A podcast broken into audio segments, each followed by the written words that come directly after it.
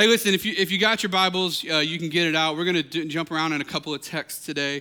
Um, or tonight, but there's really an idea that I wanted to talk to you about. And, and as we move into 2016, there is a goal of this church and a goal that we have set forth. Um, we felt like we've done a good job casting vision in this house. Um, and that the vision of this house is to see four things happen. We want to see as many people as possible. Number one, know God. We want to see people know God. Number two, we want to see people find freedom. How many guys know just because you get saved doesn't mean everything goes away, right? Like we still deal with stuff. And so we want to see everyone in the house find freedom. We believe the best way for that to happen is in small groups. We want you to build relationships with people where you can be the real you, right? We have to be the fake us enough Let's build relationships where we can be the real us. Amen. And then uh, the third thing is we want you to discover your purpose. We believe God built you for a specific purpose, He built you for a reason. We want to help you find that. And then number four, we want you to make a difference. We want you to take that purpose, we want you to live it out. And we believe the best way to live a life with purpose um, is to make a difference in someone else's life. And so that's, that's what we do here. Um, if you don't want to get behind that, then there's 1,199 other churches around here that you can probably check out. Um, but that's, that's what we do here. But one of the things for 2016 that we're focused on, and one of the things that we're going to be very intentional about, um, is discipleship and what that's going to look like. And in the months to come, the weeks and months to come, you're going to hear about discipleship classes that we're opening up. Um, we've always used the growth track to disciple people, but we want to go more. We want to do more. Um, as far as leading people and discipling people, we believe that's the call of God on our lives. Amen. And so we want to do that as leaders. So we want to do that. So, but the thing is, um, as a church, one of the focuses is that we want to bring glory to God through discipleship, which is the most instrumental part of the growth of our church. And so, what I want you to understand is because we're going to talk a lot about discipleship tonight, we're going to talk a lot about the disciples, and we're going to talk a lot about what it should mean to you. And so, as we're talking about discipleship, what you have to understand as Christians, and if you're not saved in the house, you will get an opportunity at the end of this message. I pray that Jesus will, will stir your heart so that you have a desire to know him, because quite frankly, it's the best life that you can live. Um, and so we pray that you would have a stirring in your heart to know him tonight.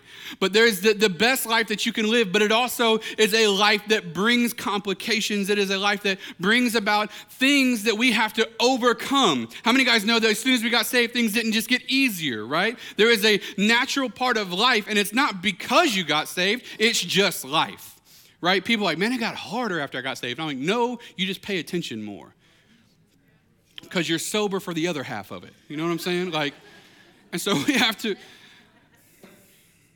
So we have to. The thing is, is we have to put ourselves in a position where we understand that the gospel in its totality can change our life and it can transform us. However, if we do not have discipleship as an active part of who we are as Christians, we won't last long.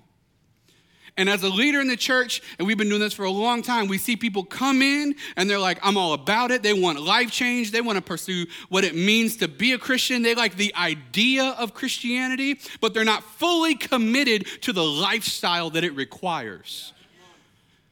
And so we have to understand that discipleship, and what I mean by disciple is actively becoming a disciple of Christ, which means actively changing the old us into the us he desires, right? And so, so many people come to us, they've been in the church for three months, six months, a year, and we start coming to them and say, hey, you know, you should really look at changing that part of your life. Oh, I thought you accepted me as I am. I did when you got here.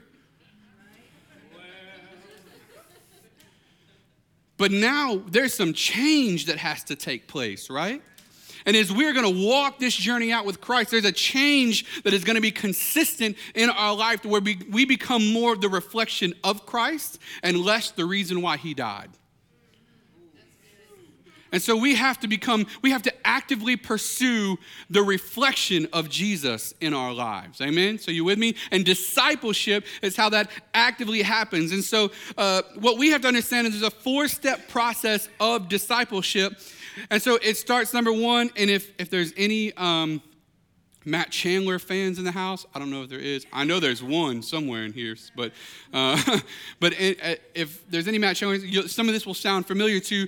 But the first step is that we have to do it with gospel-centered worship, with gospel-centered community, gospel gospel-centered service, and then last but absolutely not least, the gospel centered multiplication. And what I mean by multiplication is that if Jesus is actively changing your life, you have no choice but to actively change someone else's. Because anything that's living grows. But anything that's anything that's dead doesn't. Right? And so this is going to be a reflection type of message of like what kind of Christian am I? What is Christ doing on the inside of me? All right? And we'll get into that in a few more minutes. But yeah. So Gospel centered worship. What I mean by gospel centered is that the gospel, what we have to allow ourselves to focus on as Christians, as followers of Christ, is that the gospel has to be so real to us that it is literally interwoven into every aspect of our life. Amen? Like it has to be something that completely transforms us and takes over our mind. So the thing is, is that gospel centered worship is the fuel of discipleship. And we're not just talking about singing, although, man, I'm a worshiper. Like, I'm a, like, I love worship, like music worship. Like I love it. I'm I'm in it. you know, I've been on this worship team. We did it the other day. I'm on this worship team for 14 years, man, and I love it. Half of my life, actually, now that I think about that, has been spent on this worship team, and I wouldn't change it in the world. But there's so much more to worship than just music.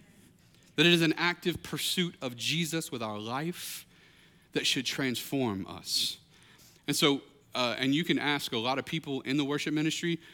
No, people don't come to us at 401 and we're like, here's a microphone, go at it. Like that just, you're welcome, by the way. No, I'm just kidding. What? Some of y'all are going to get that in a minute. And y'all ever been to a, and y'all ever been to a church where it's like, why is that person singing? like, who gave them a microphone? Anyways, so we, we don't do that here. But.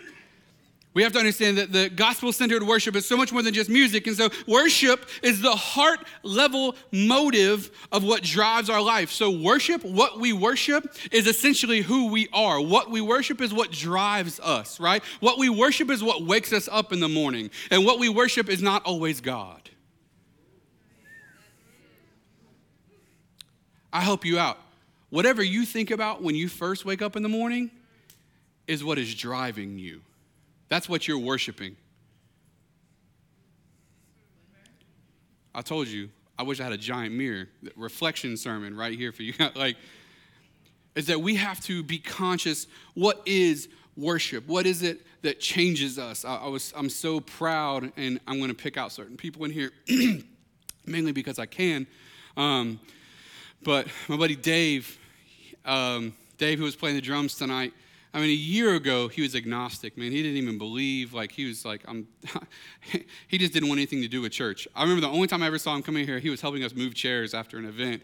And, uh, like, I could just tell, like, he was not about it. You know how sometimes you want to enter- entertain people with, like, hey, man, you should come out on a Sunday. And, like, you can tell by their face, like, that's pro- this. No, I'm not going to do that right now. You guys know what I'm talking about, right? It was one of those. I was like, I shook his hand. I was like, nah, nope, not going to do it right now. But thank God, thank God that that the Holy Spirit came in and did something in his life that none of us could. You know what I mean? And, and so, but I, I, love it because one of the things Dave came to me, he says, I play drums. And 15 people a year come to me and come say they play drums. You know what I mean? And then I realize that they just bang on drums. So, but Dave actually played drums. And so Dave goes to the infuse process, which is our, our process for placing musicians into the worship team and getting them trained. And um, he comes to me and he goes through that. But the Lord put it on my heart that no one goes through infuse without having a good understanding of not just music, but what it means to worship Jesus. And I'll never forget it. I, I turned on a song and we took 15 minutes and it was dave i think candy was in here. Actually a lot of the people that were on the stage tonight were were in that um, graduating class if you will. And we turned on the song and for like 20 minutes um, we just kind of sat in the presence of the lord and I talked to them for a few minutes about what it means to worship Christ. It's not just music. When everything's big and everything's glorious and we got strobing lights and all that stuff, like all that stuff is cool and I love it and I helped design it. So I'm the one that put it in here. Um, and so I really, really like it. But one of the things we have to understand, man, is it has to become a part of us. And I'll never forget, the reason I brought that up is he messaged me afterwards. He said, What is that song? I'm going to listen to it every day. because because I, I was able in that moment to show him that this has to be a part of you. And, and guys, worship has to become a part of who we are.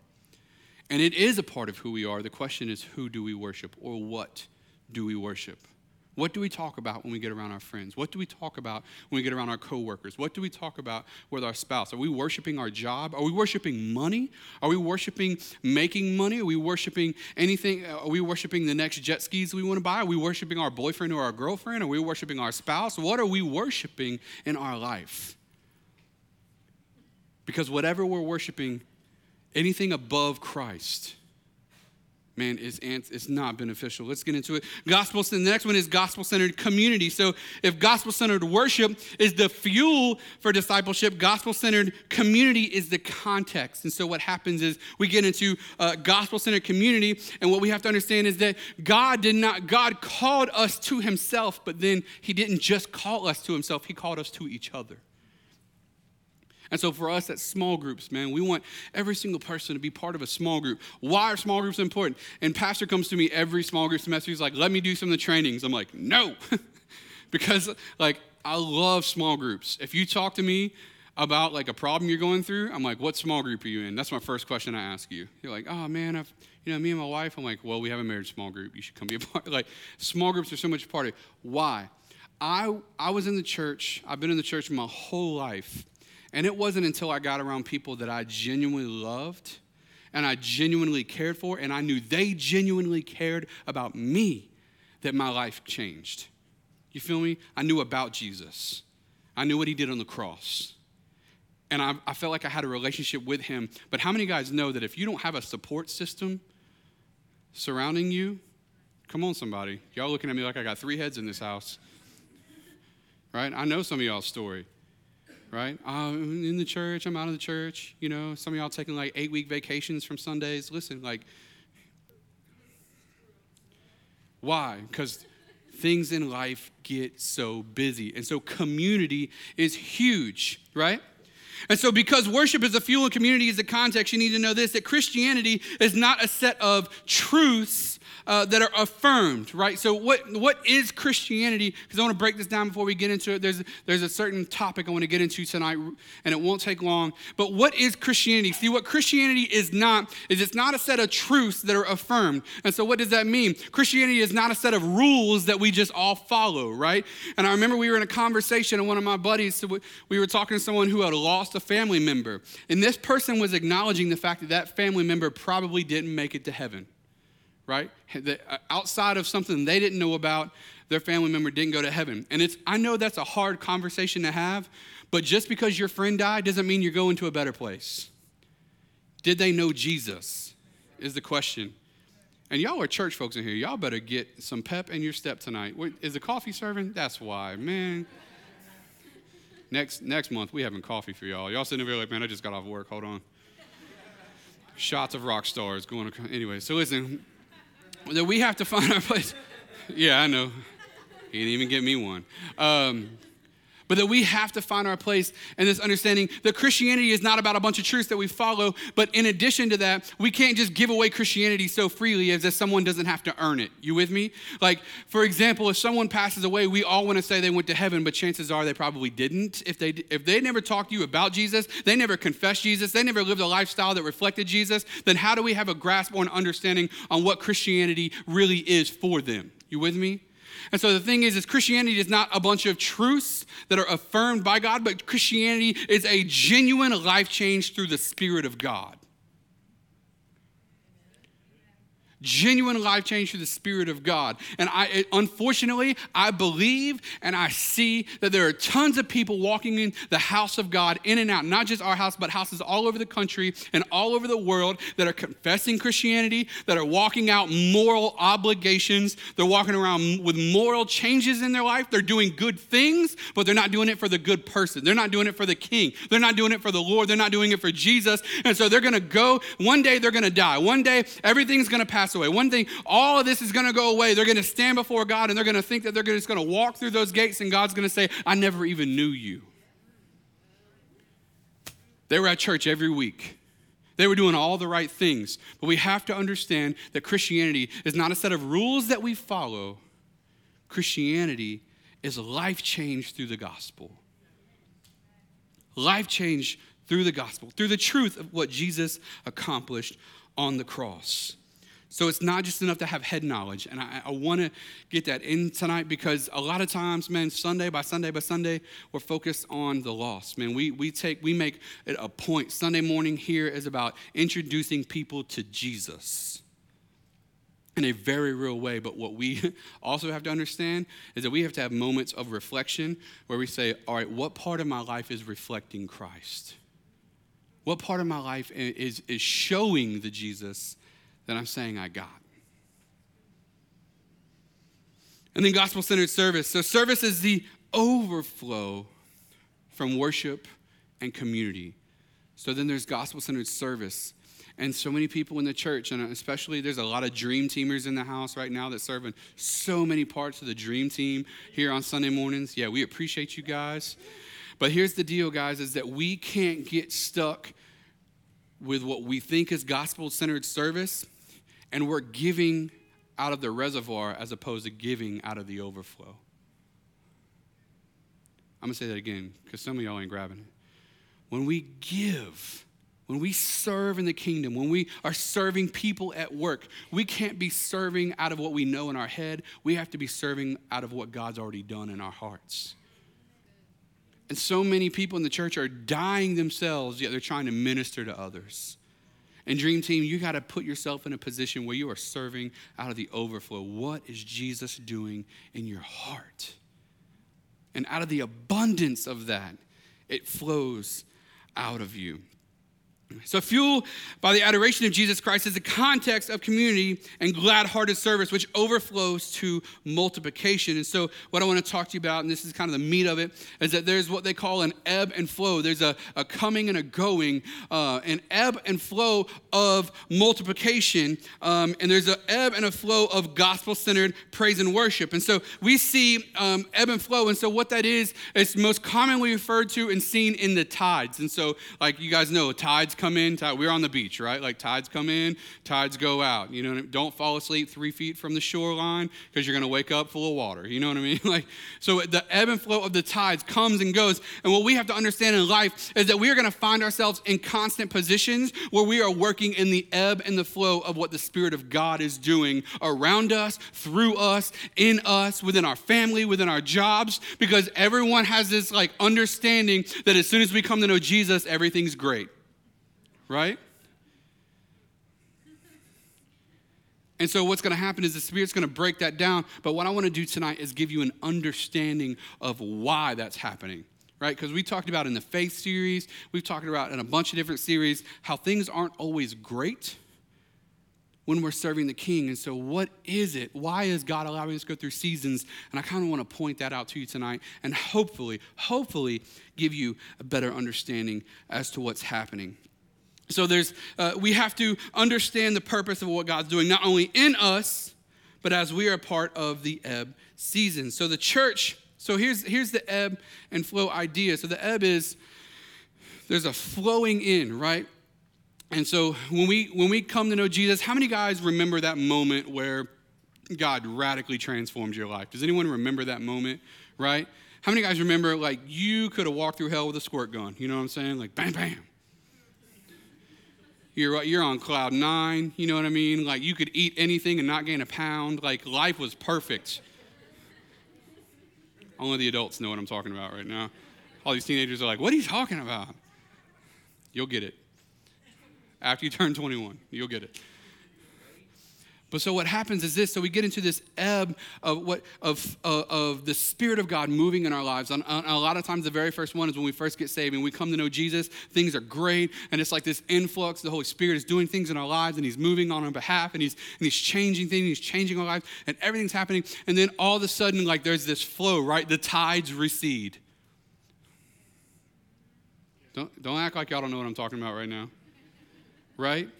And it's like when you wake up and you're crying out to God for something, and it's like, are you even up there?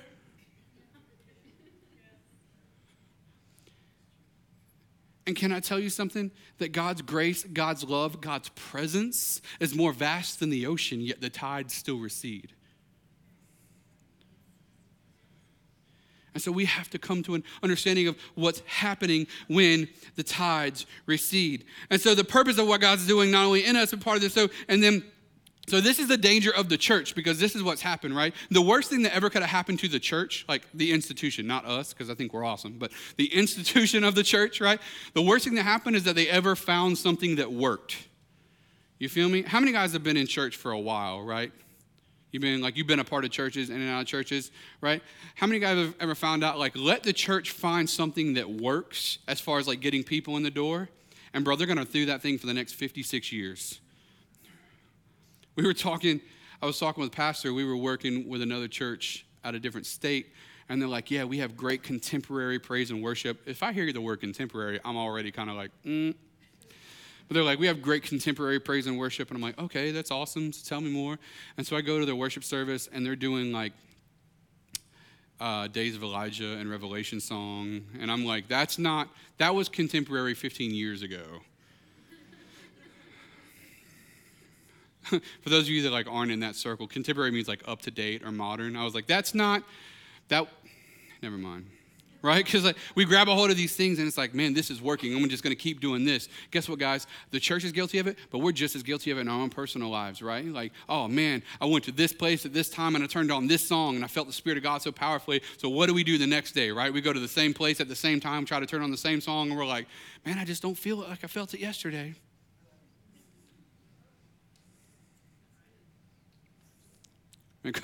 I'm telling y'all, y'all on another level tonight, man.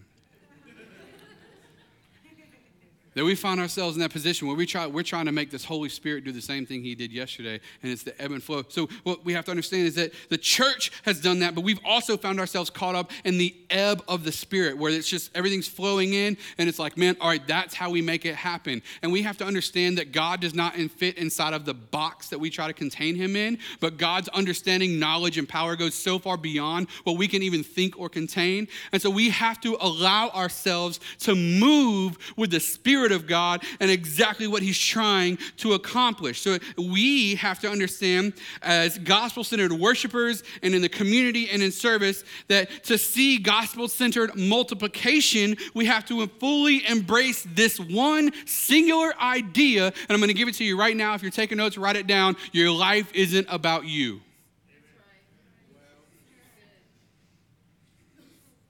Boom. right? Because here's, here's what we've done. And whether we're saved, whether we're not saved, we've all done this, right? We, we, we, we're always looking for what's next, right? So, like, we're in elementary school, man, we can't wait to get to middle school. When we're in middle school, we can't wait to get to high school. When we're in high school, we can't wait just to get out of high school, for God's sakes, right? And so we get, we get out of high school, we're all like, could we please go back? And then, and so we, right? And so when we get out of high school and we're like, oh man, we need to find a job. We find a job, like, man, I can't wait to get a promotion. We get the promotion. I can't wait for the next promotion. We get the, I can't wait till I get married. And then we get married. I can't wait till we have kids. And when we have kids, I can't wait till the kids get out of my house. And then I can't, like, and so like the kids get out of our house, man. I can't wait till our kids have grandkids, and then I can't wait for our grandkids, you know, and, and like I can't believe for my grandkid to do this. And our whole life is about looking for the next thing. And as long as we are living the lifestyle of what is constantly coming in, and that's the ebb lifestyle, right? Everything's coming at us. Everything's good. I can't wait for this, and this is coming, and that's coming, and that's coming. But let the let the rug get yanked out from under us. Let the flow moment come where it all just recedes, and life is like, whoa, you got to pull the e-brake. You not only didn't get that promotion, you got the pink slip while you were at it. You know what I'm saying? Like all these things, and life just gets yanked out from under you, and in that moment, you realize realize one of two things either number one, God hates me, or number two, He's doing something with me that I don't like and I don't understand.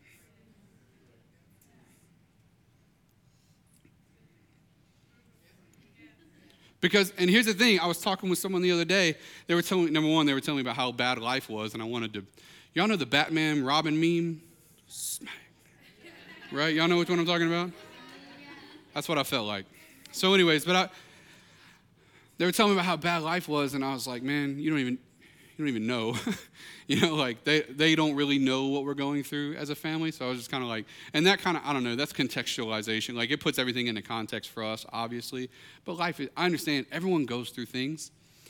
But we were just talking, and I was just like, man, you have to understand you have to understand that God, and, and I preached a sermon on this, and I know a lot of you guys heard it, but either we make our life about us and how unfair it is, or we recognize that the only way the world is going to see Christ is through us. Right? And so when Paul was in prison, when Paul was going through afflictions, when Paul was going through problems, what was he constantly doing? Right? Let the afflictions fall on me, right? So that they can see Christ in me. And a lot of times, the only way, see, the world doesn't care, and we talked about this, the world does not care that you can talk about Jesus when everything's going right. Teenagers, when you got the boyfriend or girlfriend of your dream and everything's going great and everything's going right, guess what? That your friends don't care what you got to say about Jesus then. They want to know if your parents go through a divorce, are you going to cling to them in that moment? Adults, eh, they, people don't care if Jesus is great when you got the promotion. They want to know if you're going to cling to Jesus when you didn't. They're going to want to know if, if you cling to Jesus when you don't have the job at all. They want to know if you're going to cling to Jesus when you don't know how you're going to pay your light bill. Because we're guilty, man. As Christians, we just got to trust God, brother. Pat him on the back, right? But it's in our moments of affliction, what do we reflect when we're walking in pain? as opposed to everything being great. I told y'all, man, reflection sermon. We just, here it is. So life isn't about it. Acts 13, 1 through 3 says this that uh, Acts 13, 1 through 3, if you're writing it down, if you're turning, don't bother turning to it. I'll be done when you get there. Now in the church of Antioch, there were prophets and teachers Barnabas, Simeon, called Niger, Lucius, Cyrene, Manaen, and Saul. While they were worshiping the Lord and fasting, the Holy Spirit said, Set apart for me Barnabas and Saul for the work to which I have called them. So after they had fasted and prayed, they placed their hands on them and they sent them off. And so what happens here, and this is like where a lot of us are at. I'm a, how many guys are type A personalities, right? Like as soon as you walk in the room, take it over, I'm in control, we're going to do it my way, right? Until you're dealing with a three year old. And it's like, all right, fine. You know, I'm just kidding. right? But, but how many got type A personalities in the house? Where you at? You can raise your hand. It's okay. It's charismatic church. Right? Type A. How many guys are like type B, C, whatever else is left in the? I don't even know what else is out there. I'm just a type A, right? Don't care. I don't care that I don't care, and I don't care that you don't care that I don't care, right? Like that's you guys. So myself, I'm a, I'm a switcher guy, so I can turn it on and off, right? So when I walk in the church, I'm very much a type A personality. Like, this is how we're doing things, right? Anyone that's on my teams, as far as my coaches, you know how I am. Like, let's get into gear, let's go. Um, if you catch me outside of church, Remember the stress sermon that I preached a few weeks ago? Like it just is what it is, and it's just that's me outside of church, okay? And any guys in my small groups know that it's the truth. like I can just turn it off, and I just don't care about anything once I get outside of church, right? And so here's the deal that we, uh, we, we get ourselves into is that so the type A personalities and a, lot of the apostles and a lot of the those guys are that way. And so in Acts 13, what they did is they like all you type A cats, they would have completely broke you down because they came in and we come into the meeting, right? We come in with the intention of praying. We come in with the intention of going to church. We come in with all these ideas like, okay, we're to come in, we're to worship, you know, for 20 minutes, then we're to we're to pray, um, and then the Spirit's to move, and then we're to get out of the way, and everything's to be good, and we're to go eat eat at, you know, Olive Garden or whatever. You know what I'm saying? Praise God for the OG. So, like, whatever it is. So it's just, so we come in, right? Type A personalities. So they would have completely broken you down in that moment. I'm just letting you know right now. Because what happened is they come into the meeting. We're talking about these five or six guys right now. They come into the meeting and they're like, uh, so what are we going to do? They're like, oh, you know, we're just going to adore God for a few minutes. We're just going to praise Jesus. It's like, yeah, yeah, yeah. But so, and then, so how, that's, that's 15 minutes. And then what do we, then what are we going to do? Oh, you know, man, we're just going to we're just going to adore Jesus for a while. And we're just going to enjoy his presence. Right. And then, so what time does the chicken come out? I don't know. No, we're just, we're not even going to set a time. We're just going to adore Jesus for a while, man. We're just going to sit and, right? How many guys already, like, I'm, you're, you're like, nope, I can't do it. I can't do it, right? Like, yeah. Is that 15 minutes? 16 minutes? is there a third chorus? Like, how long are we going to do this, right? And so they totally broke that down. So in Acts 13, they completely like broke down the type A personalities, right? And so here's what happened. And so the ebb is that they came in and they worshiped. So two points to this scripture that I want to give you. Number one is that they worshiped. And so what it means to worship is to ascribe value to or to exalt or to make much of. And so what you need to understand, number one, is that you were designed for worship. Make this mental note, write it down, put it on your kid's forehead, whatever. You were designed for worship. You were created to worship. Everyone, look to the person next to you and say, I was created to worship. Right? I was created to worship. You were designed to worship. Every single person, can I tell you this? Every single person is going to worship Jesus at some point. Even those that never make it to heaven are going to worship Jesus. You want to know why? Because he's going to be exalted either in his grace or in his wrath, but he's going to be exalted. So we were all created to worship. The problem is, is that a lot of times that, that our worship gets focused on things that are not in God's plan, right? And I can point that out to you, especially, I can always tell when fall rolls around because all my Christian friends go from God is so good to roll tide.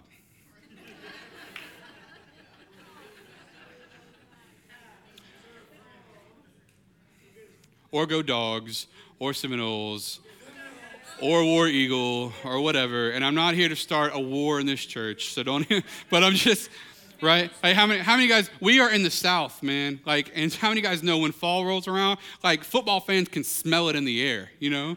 Like the first breeze rolls through, they're like football season. Someone's sewing pigskin together right now. Right? Like some of y'all are so in tune, like Nick Saban rolls out of bed, you're like, I'm rolling out of bed with him. Like we're one in this moment.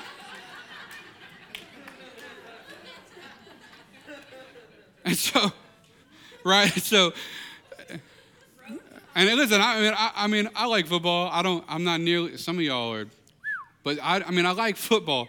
So the whole thing is this, right? And some of you guys are like, well, what do you like? Poetry? Like, you know, I like football. I do. But the thing, like, I went into um, one of my friends. It was his birthday, so I went to go get him a gift. He's a Gators fan. So, um, huh? There was three of you. There was three times more than I thought there'd be. So. Uh, and so we went to whoa whoa so we went into uh, i went into the store what is it Flora-Bama or what i don't remember what it's called but there's a store where it's like all like like you know local teams.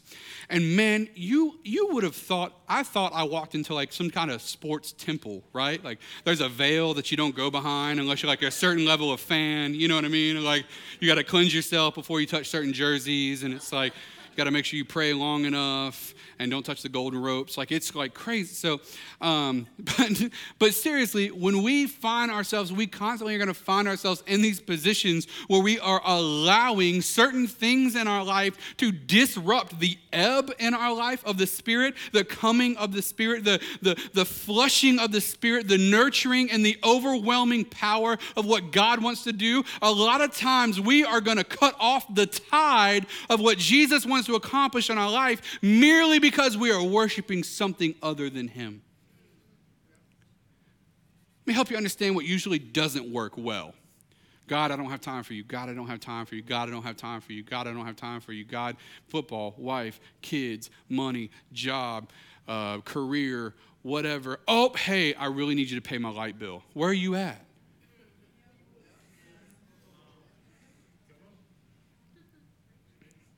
Why? We've disrupted the ebb and the flow of what God's doing in our life, man. So we're, we're asking God, God, I don't know where you are. God's like, I don't know where you've been. That we, we've interrupted the ebb and the flow of what God's trying to do. And so the thing is, is that so it's not that Jesus needs to be worshiped, it's that you need to worship rightly. We're all worshiping. The question is, what are we worshiping? And then the next thing is that they fasted and they prayed.